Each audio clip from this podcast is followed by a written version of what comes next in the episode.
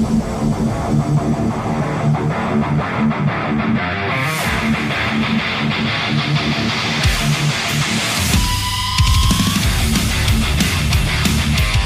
everybody, it's Ken Pooch Van Druten and Chris Rabold. What's up, everybody?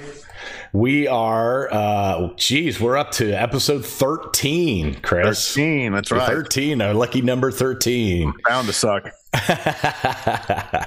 Um, no, man. I mean, um, I've really had a lot of fun with this, and you know, of course, we keep getting feedback about it, and and we sure do appreciate it, guys. Um, we hope that you guys enjoyed episode tw- episode twelve, where we talked about some questions that you had, um, and um, I'm starting to enjoy all of the uh, the other people that are broadcasting out there. Have you seen some of these other guys doing webinars? And uh, let's see, I saw. Uh, Divins, and I saw. Um, uh, who else did I see? Oh, I saw uh, Vince Casamata and Jerry Rigby today. So yeah, there's some there's some dudes out there doing stuff. I think it's good. Absolutely. I wanted to watch the one with with Vince and Jay. You know, I see the ones. Well, I see a ton. I see a ton. Uh, I wanted to watch some of the Robert Scovill stuff. And yeah, the have, lab is pretty cool. Like I've been I've been checking that out. It's it's interesting. Um, he's got high uh, production value going on there. I see that. I see that. Oh yeah, well I have a microphone again this week. So. That's right. This we time have, it's actually working. Yeah, we have microphones, so and headphones. I see, I see in headphones, and so I see register for your headphones, by the way. Shout yes. out. Shout out. Hey Gordon, where are you at, bro? Man, here's here's the thing, Gordon. Here's what's gonna happen, Gordon. We're gonna give you like another four or five days, and then we're gonna like have to pick another person because nobody's I mean, come on, dude. Like the second week guy, Andy has already is receiving his headphones today. Yeah, nice work, Andy. Where are you, Gordon? Well, I'm, sad, I'm sad for Gordon. Are you I, sad for Gordon? I hope Gordon's okay. I uh, I'm worried for Gordon's safety. So I've seen all these. I've seen all the. There's like there's ones that I legitimately want to watch because they're my peers, or I want to learn. But I tell you what, I have watched. What's that? I've been like sitting on the couch watching some guy in a language I don't speak working on some piece of gear I don't know. For some reason, I'm getting enthralled in those. Whoa! Uh, so you're not understanding what he's saying, but you're no, like, I'm just like kind of weird. I'm just sitting there, just like going, "Wait, what's he?" I'm just listening. I'm like, "That sounds fucking amazing." You know what I mean? I uh, think that you got you're onto something. I'm going to start watching all the Digico stuff in Spanish. And I've I watched think. some of that. Yeah, I've watched. There's a guy here, Chris. Shout out to Chris and I think he lives in Watkinsville or Bogart, somewhere near Athens, Georgia. He's got like an LV1 set up. And um, man, I watched like a 20 minute video he did on oh, his wow. rig. So I, it, all of my peers I'm interested in, and all of the sort of super really cheat out stuff that I want to learn from, I'm interested in. But what I'm watching are these things I'm just like stumbling upon.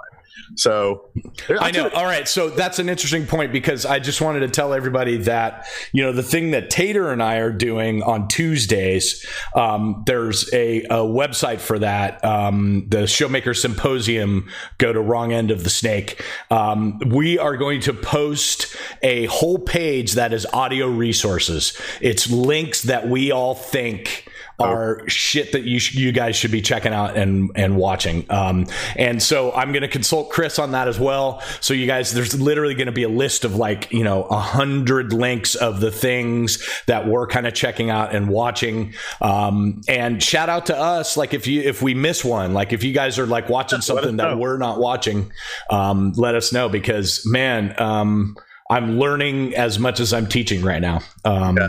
You know? I think there's a lot of pressure on people right now too, because again, in our world of the the online world, the social media world, you could come to believe that you know you and I, for example, are sitting here with our headphones and our microphones talking audio all day long. I mean, that's not the case, but you, you're, you're like you're watching everyone seemingly be so active and so yes you know, and it's like, God, man, I need, which is kind of cool because it gives you this feeling of I got to up my game. But, you know, we got to realize that some of that is just in the moment what we are supposed to be seeing. And not everyone is studying and mixing 24 hours a day. It's okay if you're chilling or yeah, you should be. You should be taking time off. But right. but it's cool. You know, um, I. I've been talking to a lot of people and friends that are in the business, in the audio business, and are all like, "Man, I just wish I could be like in front of a console right now doing stuff." Um, and I, I just say to them, there's lots of ways to do that. You know, um, download any sort of free DAW, like even Reaper, mm-hmm. and like take some tracks and like just do audio, man. I mean, it doesn't have to be live sound audio. If you're a live sound guy, like practice your chops at home um, with with recording type software, like DAW type software. And, well, and, and that's uh, my sincere hope for this time is that we come out of this as an industry better mixers. Oh man, I, and I think we will be. I think that people, you know, and the reason that that is is that people are having when they're at home and mixing in front of near fields you're getting the the um, experience of what you know good speakers are now right? So if you if you spend a bunch of time in front of some really good near fields when you get back on the big speakers your chops are going to be so much better i think. And you're, you're listening. What you're you know what you're totally. accepting is uh, i got to say this. I yesterday i actually i went out into the wild and what? you went outside. Did, and we did it. We did this the right way. There were myself and two other people uh, and it was at a church okay. and they were doing some system tuning. It's a, a church that i've consulted for uh, before. It's awesome people here. Um, and they have a digico sd12 and they had a you know they had a DNB rig. So I mean, it's it's a, I mean it's a, I mean it's a nice nice rig. And anyway, we sure. when I went in there to tune the rig, uh, and there was a representative from the sound company from Nashville that came. As the three of us, we had to like do this little do si do dance the whole time to be doing it the right way. But in doing it, um, you know, we've talked about tuning here. I went through my normal tuning process, and when I pulled it up because I haven't been in front of any speakers for a while. I mean, I was just like, it's too loud, it's harsh, it's this, it's that. And like, even when I got it where I wanted it, I'm like, no, this sucks. You know, I was like, and then after a while, I'm like, no, this is live audio. This is, you're not, you're not in the cans anymore. You're not with a pair near fields mm-hmm. anymore. This is what live audio is. And then after a while, I just kind of fell back into it. And I got to tell you though, man, felt good. Good good just to kind of do it again. And it reminded me of how great it's going to be when we, we get to do it for real. You know? Totally, man. I totally agree. You know, what's so funny about that is I have the same thing happens to me if I go, if I'm home or away from speakers for longer than like two weeks. If I go back to something like after three weeks, then I have that same thing happen to me, even without being in front of near field monitors. After I've been away from big speakers for three weeks, the first time that I fire up a big PA, I always kind of go, oh, yo, ah, that's, that's really loud. I know. I know. And I think it's just that our ears are getting a little bit of rest, and and you know the the day in day out of an arena tour or stadium tour or whatever. Um, you know, you don't you don't uh, you're getting pummeled every day, so you're used to it. Um, but as soon as you you stop you know um, yeah. i thought today that we might talk a little bit about some newer technologies and um, what are some of the things that you're using you know part of what i really enjoyed about us before we started doing this about us like talking on a, a weekly basis or every couple of weeks you know giving each other giving each other a call one of the things that i really enjoyed about that was hey man have you tried this? Have you checked out this new piece of gear? Have you you know so and so said that this gear was really good. Have you tried it? So yeah there are there's well, there's always a, a pile of stuff that, that interests me on a sort of on an easy level there's just a ton of plugins I want to try. Waves has got a bunch of new stuff. We talked about on here. I want to try. I God, I was so excited about using the uh, the Abbey Road saturator, and now it's gone. And then there's some other, or now working is gone. Uh, well, use it at home though. That's what I'm always telling people is like experiment with your DAW. You know, um, exactly. You know, yeah, and then that's what we were saying. So, and that's the thing. Now's the time to do it. And I just haven't sat down. It's funny. Before tour started, I just did that for like two months. I sat here right. where I live, and I just did it. So that's no, I know that's what's so funny is I did the same thing, right? Like I took time off because I had some neck surgery, so I I hadn't before COVID, mm-hmm. I hadn't worked in four months, and in right. those four months, I had already done all that. I'd been like, oh yeah, I'm gonna mess around with with Same. DAW stuff, and you're you're the same way. I so, did it all with UA and plug-in alliance stuff, yeah. and I was gonna hit waves and rehearsals. And then this happened and so anyway i just haven't gotten to it yet. So uh, there's there's a pile of plugins there i'm excited about um, but then then there's a lot and I mean just there's some hardware. I've mentioned it on here before some stuff I was looking to like the SSL Fusion is an outboard piece I wanted to mess with and What's uh, that about? Tell me what that is because I don't even know what that is. It is when it came out, I looked and I was like, new SSL I'm like, that just looks really cheesy. And it's like a master, it's their master bus sweetener. Uh, and it has all of the things that are in vogue right now, including saturation circuit uh, uh, right at the front end. There is a transformer you can engage and take out. And from what I've heard online, the audio examples I've heard, you know, usually with transformers, particularly if it's a modeled transformer sound, it often gets girthier, beefier, thicker. In this, what I heard, and that might be the case, what I've heard from the audio examples was things actually getting this like lift, this sheen to them. And that's what interested me. So, and this uh, is an it's an analog piece of gear, like a two two space. Like, yeah, it's like a two rack space thing. It's got a, a, high and low shelving kind of thing. It's got something I have zero desire to use, which is an HF compressor. It basically has like a, yeah, I don't really, I see how you could need that, but I don't mix that. If anything, I'm usually wanting to add air to my mixes. Yeah, me too. And like I, I want, I want the Maag, you know, air uh, top part of that. Yeah. Totally. Which, speaking of a great EQ, that's a great EQ. Yes, uh, it is. God damn, I love that thing. And as, as, far as plugins go, if you guys are in the UA world at all, if you've got Live Rack going or you're running Apollos or anything like that, please use that EQ. That is, dude. If nothing else, for that air function, just the airband. Oh man, the airband is killing. Just that alone, yeah. yeah. And so, and then also on the uh, the Fusion is a section for that does like widening. Uh, right and anyway, I looked at it. I was super skeptical of it when it came out, and I've since heard really good things about it. Jim Ebdon bought one, and he loves it. He was telling me about it, and I run into some studio cats that dig it. So there's there's stuff like that. And really, if if I were to start thinking about all the analog stuff I'm excited about, we could be here for a while. So there's plugins, there's hardware, there's this and that. But I'm really excited about some stuff that I haven't used at all. Um, one of them is, and it came up here is some is lot the ability to use native plugins live. Uh, yes, and there's a lot of different ways to do that now, or there are several different options. Looking into that really appeals to me. That leads you down the path of how am I getting to it? So then you start getting into, uh, you know, what's the interface? What's the time of the interface? There's like when I've ever, whenever I've done my like for my outboard stuff, for example, I always just use it paired with a stage rack from whatever the console manufacturer is. So it'll be like with an SD rack or with the Digico stuff or with SSL's stage cage. But now there's other guys out there who they've got like some, they'll have some really high end converter. Uh, and then they're going, maybe they're going back into the desk via Dante or this or that. Like they're, they're really going for it on that. And I've never done any of that. I've always just used whatever, you know, because I'm such a purist. Pooch. I'm so simple in my setup.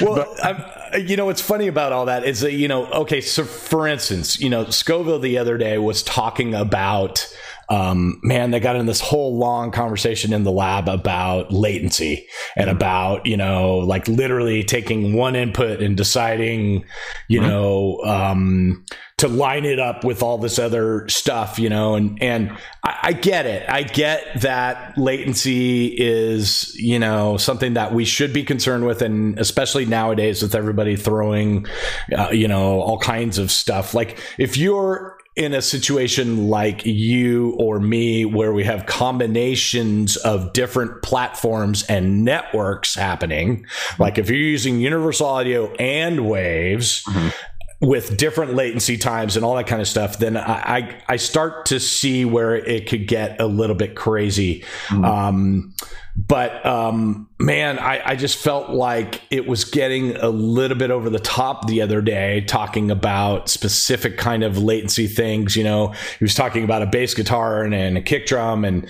how they can be, if they're latency wise just off by a sample, you're causing, you know, disconnect and all those kind of things. And and I said, yeah, but I am like so much more of a meat and potatoes kind of mixer. Like it either sounds good or it doesn't. Mm-hmm.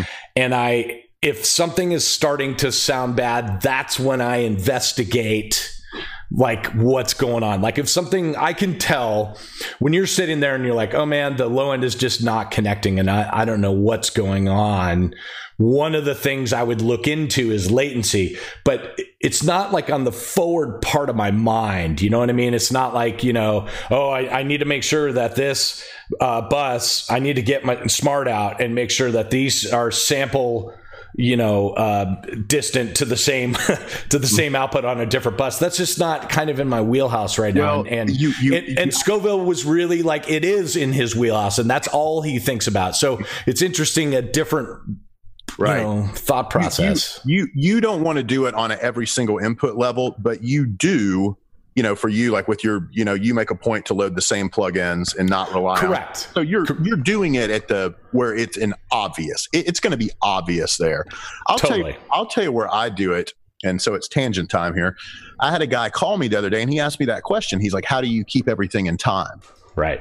And this is what I said. I do this. I and I do. I despise the fact that we can't that we again I, I want to be in pro tools. I want to be in the box. I want it to all be compensated there and boom and then off we go you know? Yeah. Um but we're not. Uh and so it is a pain in the ass but what i do as to not drive myself crazy is i will make sure that like sources are lined up with like sources. Correct. words you know if there's processing on my snare drum the overheads are compensated in time but i don't line the snare. I don't make them match. I just if somehow if and I, and I do make a point to know what the latency is through any of my plugin servers through the IO of the desk you know analog i'll know what those times are and i will if it's something that's going to sum i need them to all move together yeah but i don't i wouldn't sweat if there's suddenly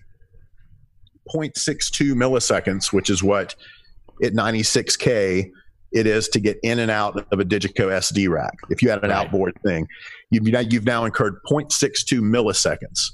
Yes. I'm not then going to go add 0.62 milliseconds to my whole session. I could, but I know there are seven billion. You know, so you know what I'm saying, and that's I, I totally get it. I totally get it. But you know, on the flip side of it, like that's totally true. And I work in the same way. I am not that guy that's like, oh, okay, the round trip on the hardware is this, so I need to add this up.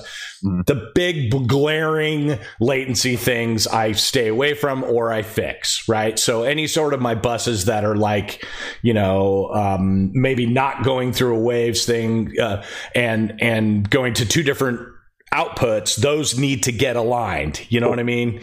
Um, so uh, so I, I do do that stuff, but um, the uh, the whole like getting into the the deep part of that on an input level and you know making sure that the bass DI is in line with the first kick drum microphone. I don't get so lost in that, but I will say, I will tell you, mm-hmm. um, go you know uh, go to pro tools go to your whatever daw and take the delay compensation off oh yeah of a mix mm-hmm. and put it back mm-hmm. and you'll hear the difference that it makes when you when you really line up everything and mm-hmm. where you really will notice it check it out go t- if you own lv1 which is a super clean box. Um, the, in the um, uh, preferences section, there you can make your uh, mixer be DSP optimized or everything lined up. And if you like switch between uh, those two things, yeah. you'll be like, yeah. Oh shit, latency matters. right. You'll hear it. you know. I well, mean, literally, like I took a mix that I um, was working on um, that I, you know, and I try to leave it in the mode of everything lined up. But it takes a lot of DSP. And when you're working on a project that has a lot of plugins, you start hitting your server maximum. Um, and so the way to fix that is to is to switch to the DSP optimized. But what that means is is it doesn't you know, get rid of all the delay compensation. It doesn't get rid of all of it. All it does is like look at outputs and say, okay, I'm going to leave those ones alone.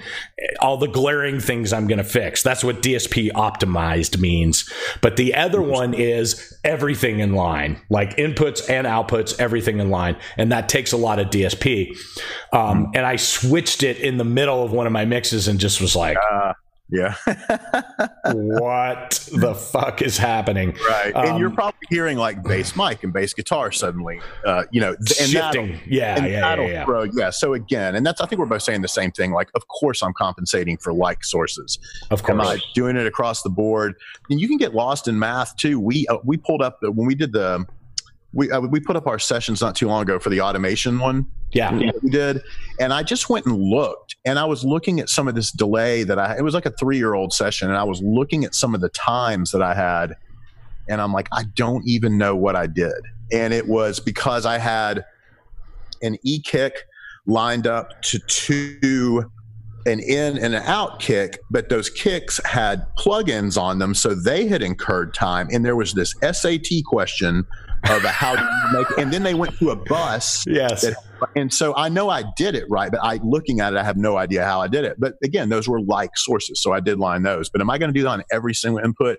No i'm not. Plus that math is going to change as you as your session inevitably changes you know? Yeah for sure for sure for sure. so, but anyway the move i think yeah i mean I, listen i'm not slagging off Scovill at all. I think he's brilliant yeah. and i think he comes up with some really cool things. And i think his point was mm-hmm. that latency is important and i i, I get that. Yeah. Um, i just felt like it was going down this weird rabbit hole that was like wow like maybe more really you would go down yeah, yeah. there again just to show different right. strokes you know? i know well well, I mean, that's just it. You know, we talk about this all the time. The difference is, you know, you and I have different workflows, and certainly Robert has a different workflow than I do. Um, so, um, but anyway, the the the learning part of that was a really interesting two hour thing of like you know 200 of us watching him like calculate input input latency and i was like wow okay yeah you know i mean it made me think about it which was cool and i think that's what all these things that are online should do is that's make awesome. you think about doing things you know yeah. um so um Anyway, I, sorry we traveled down that weird latency no, path, but I mean, hey, you know, whatever. Was, well, and it's it, to finish the thought of you know what are some new things that I'm excited about. To finish that thought about native plugin servers, there again, my big apprehension is it's another level of latency. How do I work it? It's a different form of latency, it's a different time altogether how do I work that in? And then it gets into what's the most reliable, what's the most, what's the fastest. It's just there's a number of things that need to be vetted before I make this leap. But it is something that I'm super excited about. Um, is the ability, and I've had a few people reach out to me lately that know that I'm into this. They're like, "Hey, can I help?" So yeah. It's out there. So that's one. I've got a few other things that come to mind, but I'll I'll leave it there right now just to kind of get your take on some things. But that's right now, one of the things I'm there's two things I'm most excited about. That's one of them is native plugin servers. I totally agree. And and you know what the other flip side of this is every all you guys out there. Um, uh, the basically in live sound there are two plugin hosts that everyone's using one soundgrid and one is the universal audio host those are both being used pretty widely. Um, it wouldn't take much for other plugin manufacturers to play nice with either one of those hosts. Uh, they'd have to rewrite some code for their plugins, but in general, it would be a pretty easy thing. Um, and I and I think some of these plugin manufacturers, McDSP, for example, some you know some of these ones that are awesome native plugins that we all want to use. I mean, if I could use McDSP. I used McDSP when I could on the Avid platform. You know what I mean? So, um, uh, you know, if I had that ability to use it in SoundGrid, I certainly would. Mm-hmm. Um, so, all you people out there, put some pressure on these other plugin manufacturers. Say, hey, man, listen, all us live guys want you to play nice in these hosts, mm-hmm. whether it's Universal Audio or Wave SoundGrid. Like, can you, you know, let's figure out a way where you guys can play in that world you know? Mm-hmm. we don't need another network host. That's my opinion. It's like there's already two that are very good. Right. Um, and you know i'm i'm more of a waves guy, so I'm used to that one. But I know that the round trip latency on that thing is like ridiculously fast. Mm-hmm. Um, so it's not like you know anybody else could build a better host. The host is fine. It's seeing whether or not these plugin guys can you know let's let's play nice with each other and let's let's try to get some other plugins going on here because I think the end result will be um, better in the same way. Uh, a you know someone asks me if what microphones I use on the stage. It's not all one manufacturer. No. It is many manufacturers because I'm choosing the right thing mm-hmm. for the right job. You know, um, you know, if you look at any of my stages, there's probably seven, eight, nine, ten manufacturers worth of microphones on the stage. In that same way, I would like that to be an availability to me in plugins.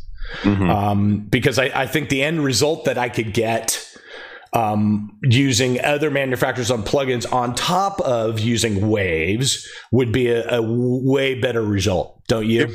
Yeah, and that and it that's what's next. I mean, we're we're we're seeing that now.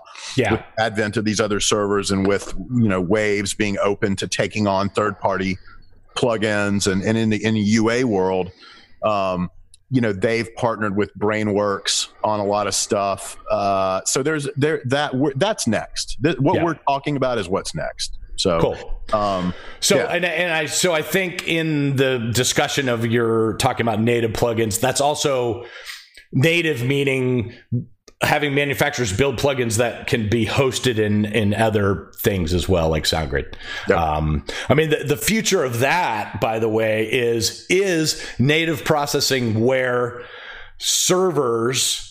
I'm saying servers with an S, multiple servers are now your DSP. Because mm-hmm. the, the limitation right now is, for instance, in Wavesland and also in Universal Audio Land, you have one server that controls all of the audio excuse me, all the audio DSP, and you only get that one server. You can't have other servers to enable more system DSP. Well, but, you can you can in in UA. You can add one.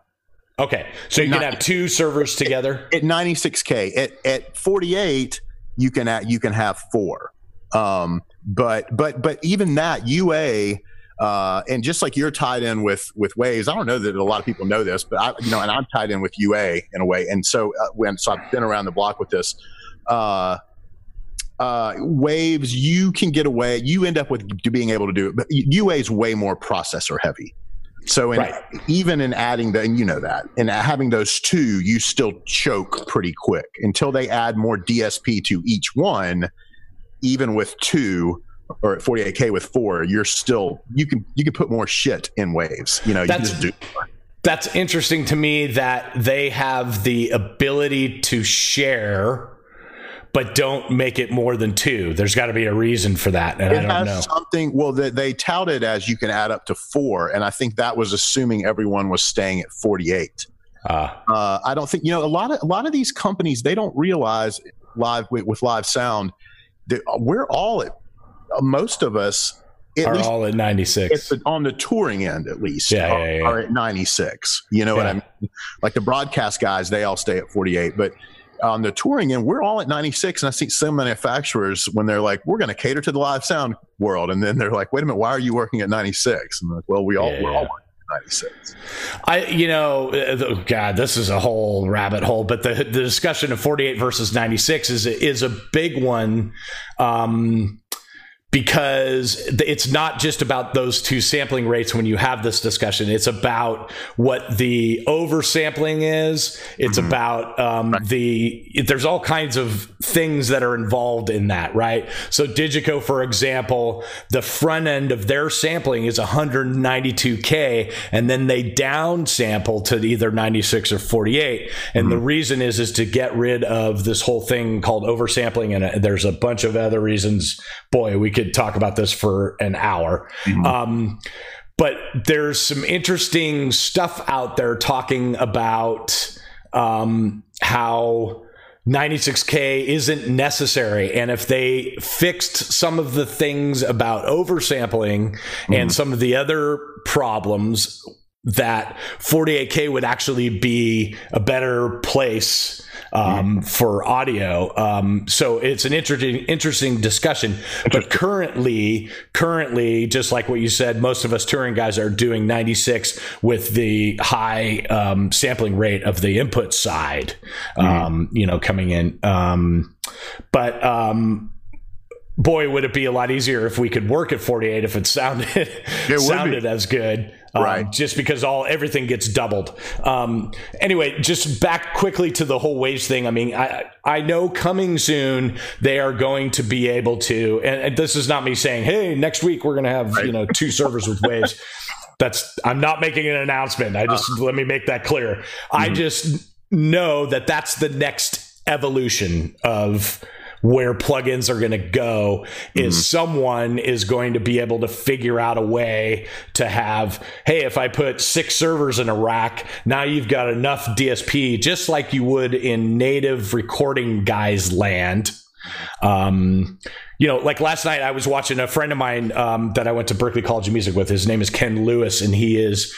um, an amazing producer and engineer. And he's got like 99 credits on gold and platinum records, and he's been nominated for like eight Grammys. And you know, he's he works with Drake and Lady Gaga and Kanye, and um, you know, I mean, he's a huge engineer, and he. Uh, was showing a bunch of stuff on one of his uh, webinars, and was basically someone asked him, you know, like, well, if, if you had to make some choices on this or that, you know, what would you do? And his answer was pretty much like, well, I have so much DSP that I don't make those choices. You yeah. know what I mean? So right. like he's he's in a situation, you know, just like some of us are in the sense of we're blessed to work with the best gear. And so literally in his native world, I, you know, I don't know how many cards he had or what he had going on, but literally he's like, I don't run out of DSP. Yeah, it's not um, a problem. It's not a problem. Right. That's recording land. That's coming soon, mm-hmm. I think, to live land. I think that we are going to be in a situation where, uh, you know, like I said, we can have, you know, not only way faster things in smaller packages. It's already happening. You look at the uh, Wave server that's a half rack um, server now. Cool you can have two extreme servers in in two spaces. Mm-hmm. Um, but coming soon is going to be single and then six of those. You right. know what i mean? All working together not be, not in redundancy all working together to give you massive amounts of dsp and i and i think along with that will come all of these native plugins things. Yeah. Yeah. Yeah. It, it, it's coming for sure. Uh, real quick where does your on a big show what does your CPU usage look like on Wave? it's so funny. It's because it's, uh, you know, it's funny. People always say to me, "Oh, you're the plugin guy," you know, uh-huh. you, you, know. But I mean, dude, you look at my SoundGrid rack, and even on um, like Justin Bieber, for instance, you know, which was how many inputs? I don't know, 110 or 120 bunch. inputs, a mm-hmm. bunch. Mm-hmm. Um, you know, I think I was only still using like 30 racks or something. Not, yeah. I definitely wasn't using 64. And no. each one of those racks had maybe two plugins in them. Yeah. Um, so even on an extreme server, it's not like I'm getting into yellow at all. Like mm-hmm. even peak stuff doesn't get into yellow. I'm just sitting there kind of cruising right along. Yeah. Um, I yeah, think I, um, Jay Z. I did, uh, which was also a huge, you know, there was a nine piece band with playback and stuff. So it was a hundred and something inputs. Um, I started maybe just to tickle a yellow yeah. into the DSP I part have, I'll, I'll usually sit, I used to sit on, and these are on big shows, Lady Gaga, Beyonce. whatever, Bruno, blah, blah, blah, blah, blah, blah. I'd always hang out in the 50s. Yeah. And then I something there was some update at some point. Something happened somewhere along the way, and H verb is is a fairly oh, resource. Oh. You know what I mean? Because it's and it's really good. But the same H verb I had used for a while, suddenly I would go from like 52 to 73 Oh wow. all, all the time, and I and it bugged me out all the time. And I'm like, what is this? I don't like. I'm, I'm like, I know everything's fine, but I don't like seeing it go up there. I you know, totally understand. I know Totally of guys. I hear of people all the time that are in, they're in the 90s, you know, ninth percentile that they're just Yikes. choking the fucking I thing. know. Now in Hey, the UA world, I'm in the 80s all the time. That Oh, thing, are you? it- Yeah. there's only four chips per. It just Right. it runs and it's it's DSP heavy plugs. It's super DSP heavy plugs. I know that. Um, just something we should point out, and I think this is true for Universal Audio too, but I know it's true for Waves. Um, multiple instances of the same type of plugin use way more DSP than different plugins. Yeah. So, for instance, having uh, 200 C6s is not a problem. Mm-hmm. But if you start doing a C6 and 60 other different plugins, Right. that's when you run into DSP issues. So I even kind of think like that a little bit. If I'm getting up into my 70, 80% on a Waves Extreme server, which I have, like LV1 sometimes, all you know, because you're using You all kinds of everything. you're using the resources a lot. right. And it's it's not only doing the plugins, but it's also doing all the routing and all the stuff in the LV1. Um, I will make decisions like, okay, I can get away with this being another C6 because I know the DSP. If I had chosen a different plugin that didn't exist in the session already, it would be a big DSP chunk that it's stealing. right. If that makes sense. Does that make oh, sense? Totally. Yeah. Yeah. I even have a chart for the UA stuff. It's readily available and has been online for years of of what the DSP usage at the different sampling rates for all the UA stuff is. So I can literally like draw it out. You know, because you can only build such you, your your chains can you know in waves you can man you could stack eight of those things and probably Right. fine and you can unless it is just the eh, you have one single rack and you are using the most basic plugs you could choose on UA. Like you can only go so far in the chain before it'll choke, and it won't choke the whole system. It'll choke one of the individual chips. Totally get it. You know what I'm saying? Yeah. So, because there's a thing called DSP sharing within. It's kind of the old school um, Avid profile. You'll where you, Oh, where you could look yeah. you, You could look look at at the different DSP things and Yeah. decide. You know, um, and the reason that Waves survived well in the Avid profile was because it shared. Mm-hmm. Okay. So if you had four cards in an Avid profile, it would do DSP sharing between those four cards. Whereas some other plugin manufacturers were DSP hogs and could only steal from a card. right. Um, so so uh, think about that, but in a native kind of a way now. Now that we don't, we're away from cards, you know, in the profile. It still kind of happens that way in the server. You know, there's there's sharing that happens between uh, the processors that are happening in an i7. You know, Exactly. um, and so be smart about what you're choosing. You know, look at stuff. And if you're getting up into high numbers of server usage, the way that you can reduce that is go back and look at um, uh, plugins that you're already using and maybe swap. If it's just a compressor, then say, okay, I don't really need the LA2A and where there's only one instance of it. Let's get rid of it and let's replace it with a different plugin that is already exists in my in my session. If that makes sense. Interesting. I got a pro before we before we move on. I got a pro tip for you on uh, on UA. If Yeah. you to where you're building, you can look in UA. It can show you the chips, and you can see what the DSP usage is. Once a once a rack, you know, you you can't choose. You, so let's say you you you start a new rack. Uh, I forgot what we call it in UA. You you have a new channel of plugins. Um, it picks a chip right? And you, you Yep. don't pick that chip. It picks that chip. And if it's if chip one is at like eighty six percent, it might It go to shows chip two. It, yeah, but you you hope it does, but it might not. It might go to chip one. Ah, And then you start building this chain and it'll choke. So the trick is to shut save the session, don't don't take the plugins. It'll tell you that the plugin has been disabled. Shut down the session. Turn the rack off. Interesting. That, that's the key part, though. You got to turn the rack physically off, not just shut down. Do what we all do when you turn it on and turn it off. You sit there for a minute and you you look around and you blah blah blah blah blah. Turn it back on, and then when it turns on, uh, it sorts itself out. The live rack will go, let me think about this for a minute. And then suddenly that chain it told you you couldn't do, you can do. And it's reallocated the DSP across the chips. Interesting. Yeah. Wow. Yeah, yeah, That's yeah. cool. Um, anyway, yeah, I mean, you know, so in regards to, you know, upcoming technology and new technology, I think we're going to start to see what we're talking about. I think we're going to start to see more native plugins and we're going to start to see uh, devices, DSP sharing. Um, you know, we've already got devices that are super fast doing super amounts of calculation. But can you imagine if you had two extreme servers that were working together? Mm-hmm. Um, man, I mean, you know, my DSP would at, be at like 25%. right. Right. Right. So, anyway, what else? What's um, something else you're, I can think of one other thing that I'm really pumped about, um, or at least I'm intrigued by. What about you? Is there anything else on the radar that kind of caught your attention as of late? Um, I think, um, that everybody is talking about immersive audio.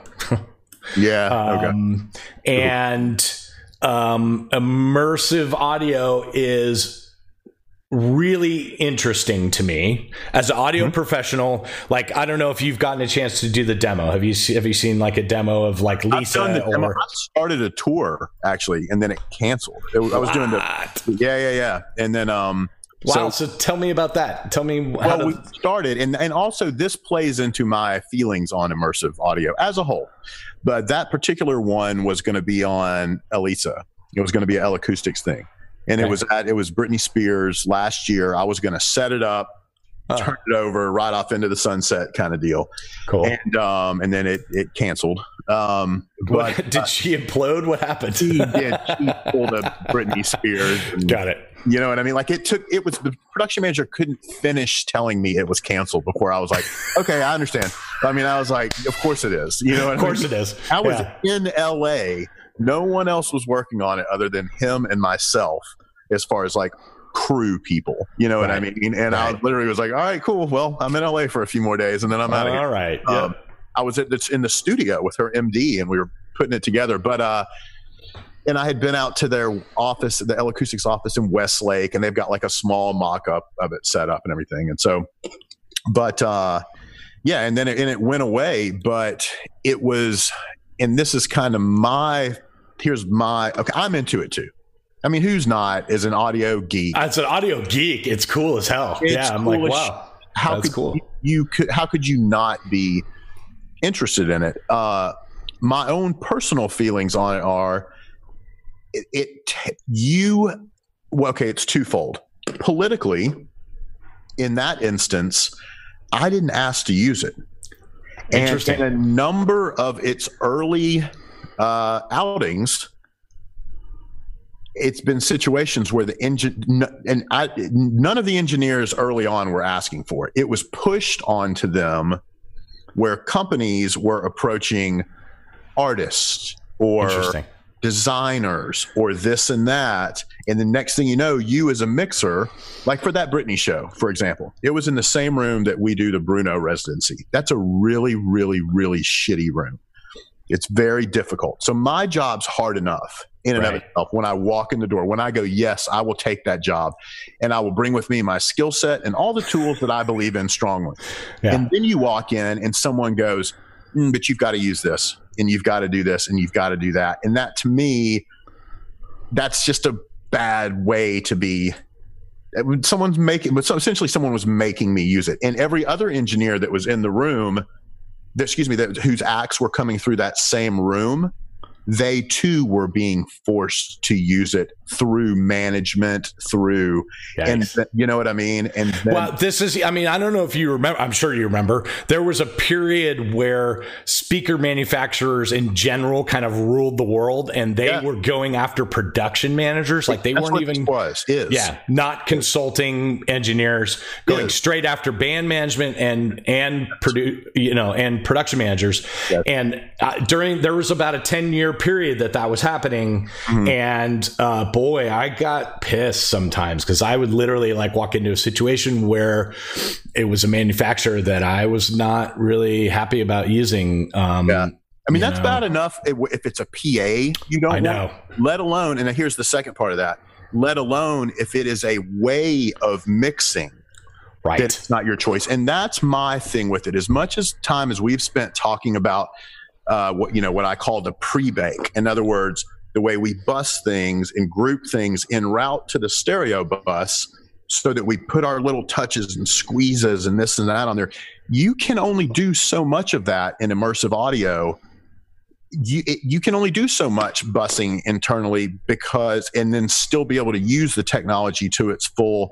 You totally get it. Take, you know what I'm saying? You have to take individual sources and put them here, here, here. and So my my Tom's group can't work like a neat I know, I know. thing all over because that's now I can't do my stereo thing, my drum groups that I do, and you know overall bus processing compression which we both say well we do so much en route to it that when we get there we're not doing a ton. But what we're doing matters. We can't do that anymore because and, and I'll point out I'll, I'll, point out that um, acoustic summing and electronic summing are right. two totally different things. They are. So we spend a great deal of time getting electrical summing correct and glued and you know all of those kind of things. When you take that tool away from me, it's yeah. Significantly and, and different choose for the tool to co- go away from me. Now all, all, all, of that being said those are just my i know for a fact that was a situation with a number of acts early on where the, the engineer did not choose it. Um, but i do know there are other people like and i'm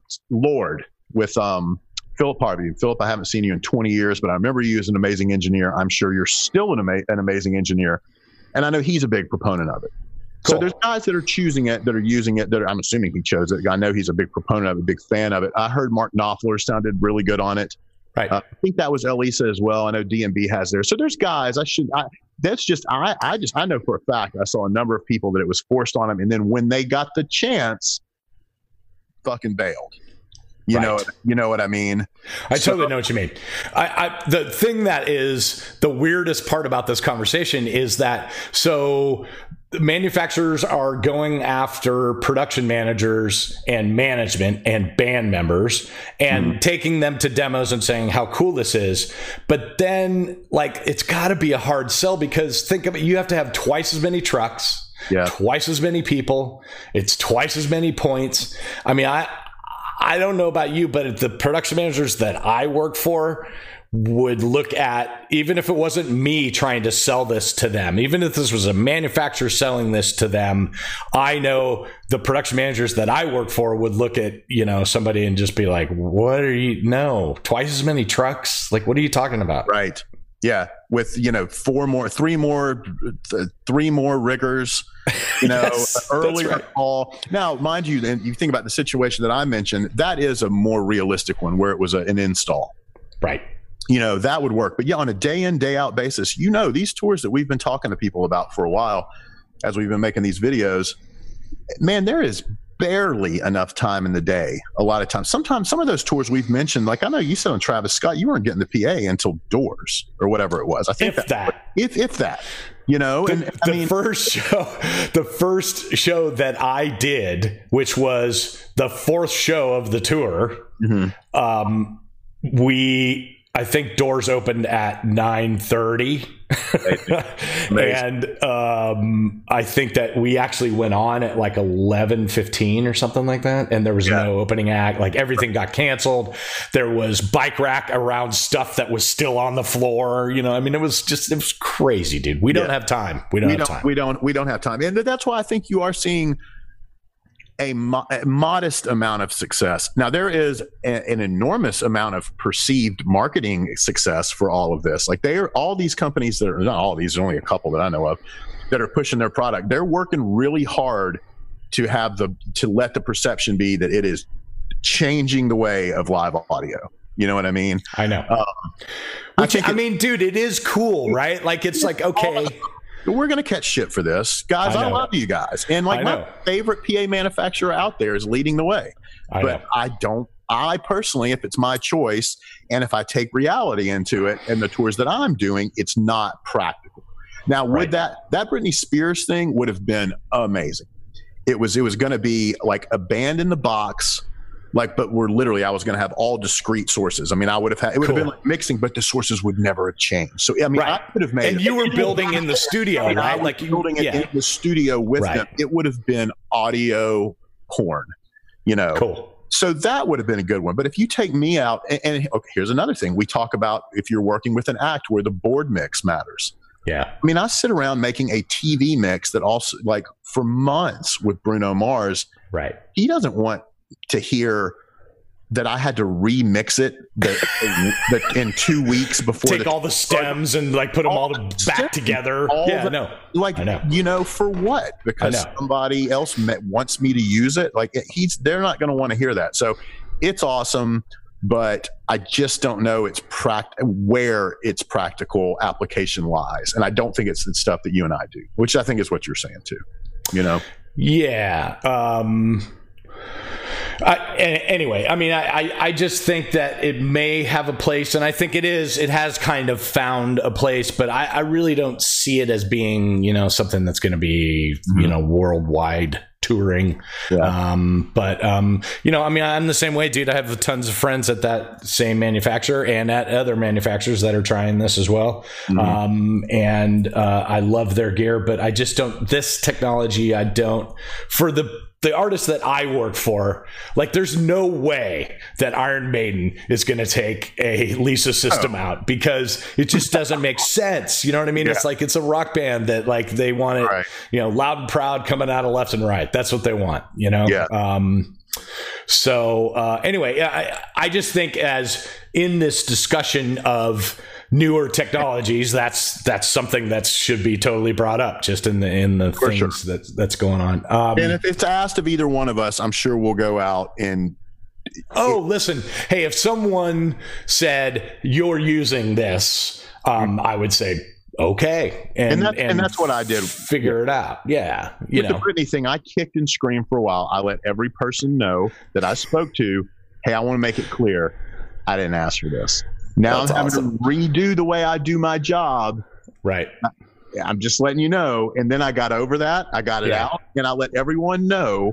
I want you to know how I feel. If I don't say it now, it's going to be sitting inside me forever. And once I got it out, I was like, all right, goddamn. All how, right. how do we do? Here we go. What are we going to do? Yeah, I mean that's that's honestly the the um, the way. I mean, you know, it's the same question like, you know, when I get paid to make it sound good on whatever, right? When I show up to a church and they got PA on a stick, I'll find a way, mm-hmm. right, to do the best that I can to make it sound the best that I can. And that's the same with any piece of technology. It's like, it's just our jobs to make it sound good on whatever's given to us, yep. whatever tools we're given.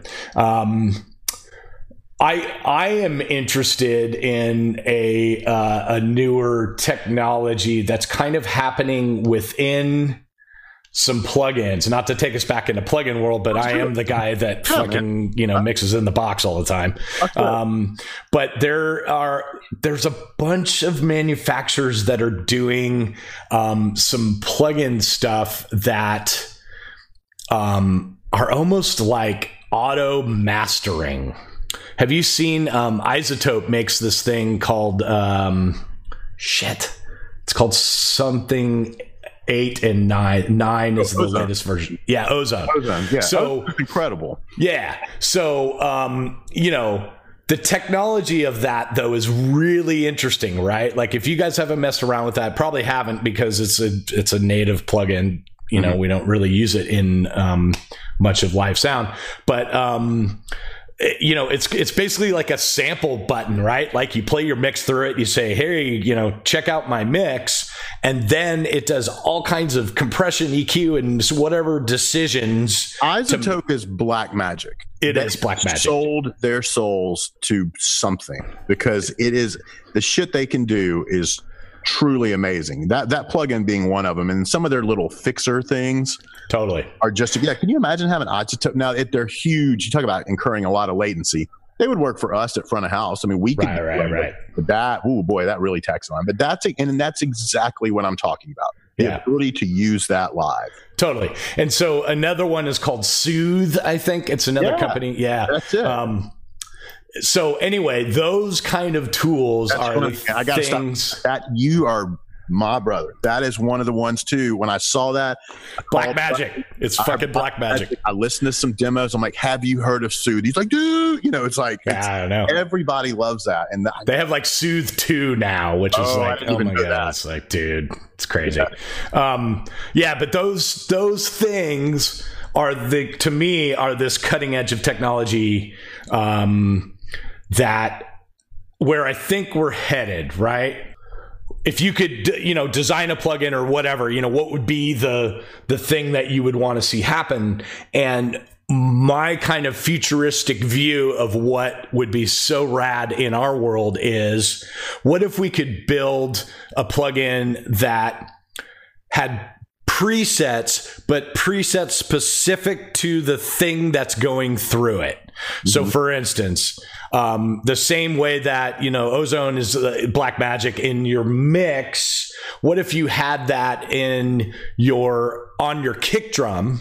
Mm-hmm. and you said sample for a minute and it listened to your kick drum and then did suggestions about compression and EQ and whatever to a specific input. Do you know what I mean? I do. Um, I'm trying to think of what the, I, I was thinking of a phrase that would uh, Sorry, keep going. Yes, yes. so to me, it's kind of like a custom preset, right? Um, that is, uh, you know, uh, um, an exa- uh, you know, whatever it turns your whatever kick drum that you put in through right. it it does all the right suggestions to make it into be this massive huge kick drum right, right. whatever that is right. you know now in this day and age that we live in, I don't think that's DSP possible, right? Like, you know, if you had to have ozone technology on every single input of your thing, the DSP would be ridiculous yeah. and the latency of that would be ridiculous, right? House would catch on fire. Yeah, exactly. but, but, but I think that's where we're headed, though, no, right? Is. Like, how cool would that be? You know, it is. It is. So, and take that a step further. What if it were a preset suggestion that was an artist's suggestion. So it samples your kick drum, it listens to whatever it is, and then says, I want my kick drum to be Chris Rabold's kick drum. Mm-hmm. And then it does all the adjustments to make Chris Rabold's sounding right. kick drum.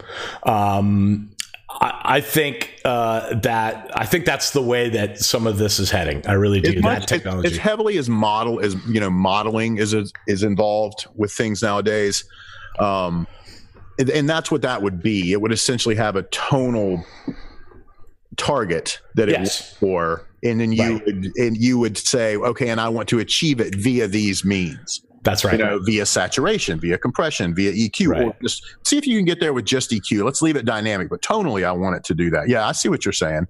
Right. Yeah, that's totally. I I'm with you. I don't know that that something like that's not that far off either. Yeah, I hope it is. I think that that would be um, really kind of uh, interesting I think that it would improve audio depending on how people used it. well, it would. It could be uh, like it could be. Uh, someone could go, "Well, I hit the the pooch." I mean, uh, preset, and that's just so it's got to be great. And it, people would quit using their ears to an extent. Well, I know, and that's true of just regular presets happening right now. Like yeah. literally, um, you know, I've written a lot of presets, and I've had people say to me, you know, "Oh yeah, I just pulled up pooch vocal and it was great." And I kind of look at them. I do this like RCA dog thing right. at them and go, well, your singer had a thing this big at 2.4, like my yeah, like, I know, I know. Wait a minute, that preset was built from some other singer, not the singer that you have. You know, it's. Yeah.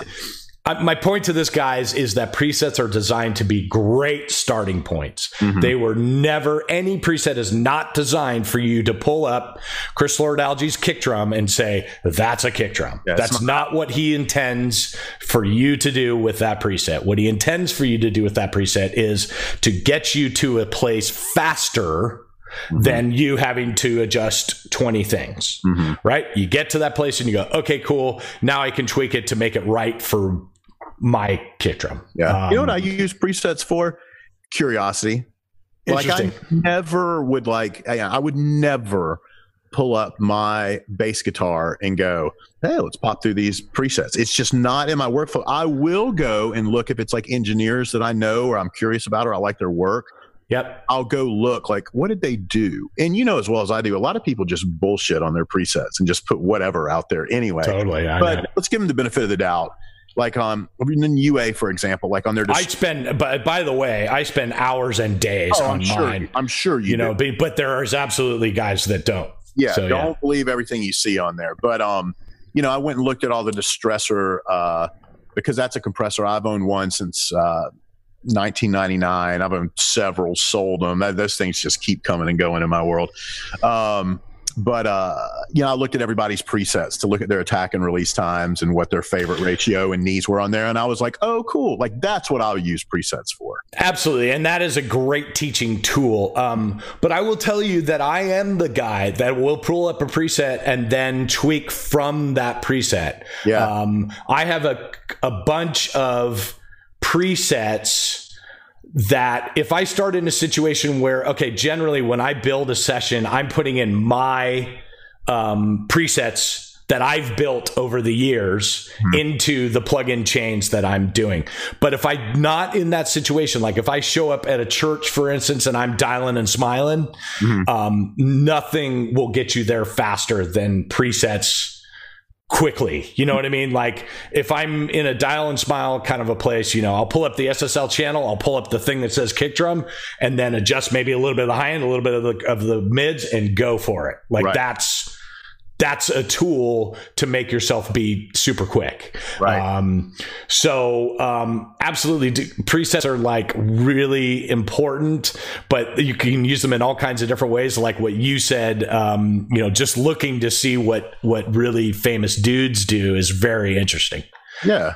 Yeah. My outside of you, my I have two other super close audio counterparts. I mean, I have a million, but the the closest to me, two of them are studio guys, and um, one of them, man, he lives on pre. He's he's all about presets. He loves right. presets, and he's got a lot of Grammys, and he uses it to his advantage. He just, yeah. You know, I mean, I'm telling you guys, the reason that Jack Joseph Puig is who he is is because he his chains of things sound amazing and the presets that he builds for his chains are amazing. So if you if that's all you did was pull up jack joseph puig artist series plugin and then used one of his presets and didn't touch a thing you'd have something kind of pretty close probably. Yeah yeah, yeah. yeah. yep Anyway, um, we're getting at the end here. Uh, those are just some newer technologies. Do you have anything speed round here at the I, end? Yeah, speed round. I just want to mention the advent of using. Uh, Rupert Neve Designs has a thing where it's like it's a preamp. I think it's an eight channel preamp that also has conversion in it. And you can guys are now taking that Dante using a bunch of those. Yeah. Audio has one. And if there's not one that's already kind of pre made, you can make your own now where I could choose a bunch of API pre's that I want to use, take them into some Burl converters, and then hit whatever, get it into Dante, and use that as my stage rack. Uh, there, that too is is ripe with the ability for shit to go wrong. Yes, but I, I like it. I dig it. I love the idea of not using stock pre's if we can. Uh, Interesting. I like, I like. I'm really, really, really into that. Really into that. That. In fact, I I don't know which one I'm going to do first. Some sort of native plug-in processing or something on that something like that. Maybe not my whole chain, but something like that. Yeah. You know, it, it's. I think in general, um, and this is not me telling anything out of school with with uh, console manufacturers is um, the the weak links in consoles in general are the front end and the and the summing. So yep. those are two two things that are always like, how can I make them better? And that's why you know guys are going to acoustic summing of stems because we all kind of feel like that maybe you know doing some summing outboard is maybe helping the glue of everything that's happening. That's mm-hmm. one kind of tool, and then the other tool is um, you know, and I, I've spoken about this before. I love Digico, and part of what I love about Digico is their front end, their mic pre's that are super transparent, but there are some things that I want to be colored on the front end Absolutely. part of this. And Absolutely. so that technology combined with some of the the cleaner like the combination of that is probably something I'm gonna head towards as well. And yeah. and and that Rupert Neve thing looks really cool. I don't know about the Burl thing, but that Rupert Neve one looks really interesting. Yeah, yeah. So yeah. All right. Well, thanks a lot, guys. Thanks for tuning in. Um, we uh, went to a bunch of things about some newer technologies. Um, you know, uh, just uh, write in the comments a little bit, and we'll try to have some more Q and A stuff. We really enjoyed that as well. And uh, thanks for tuning in. We appreciate you. See you, everybody.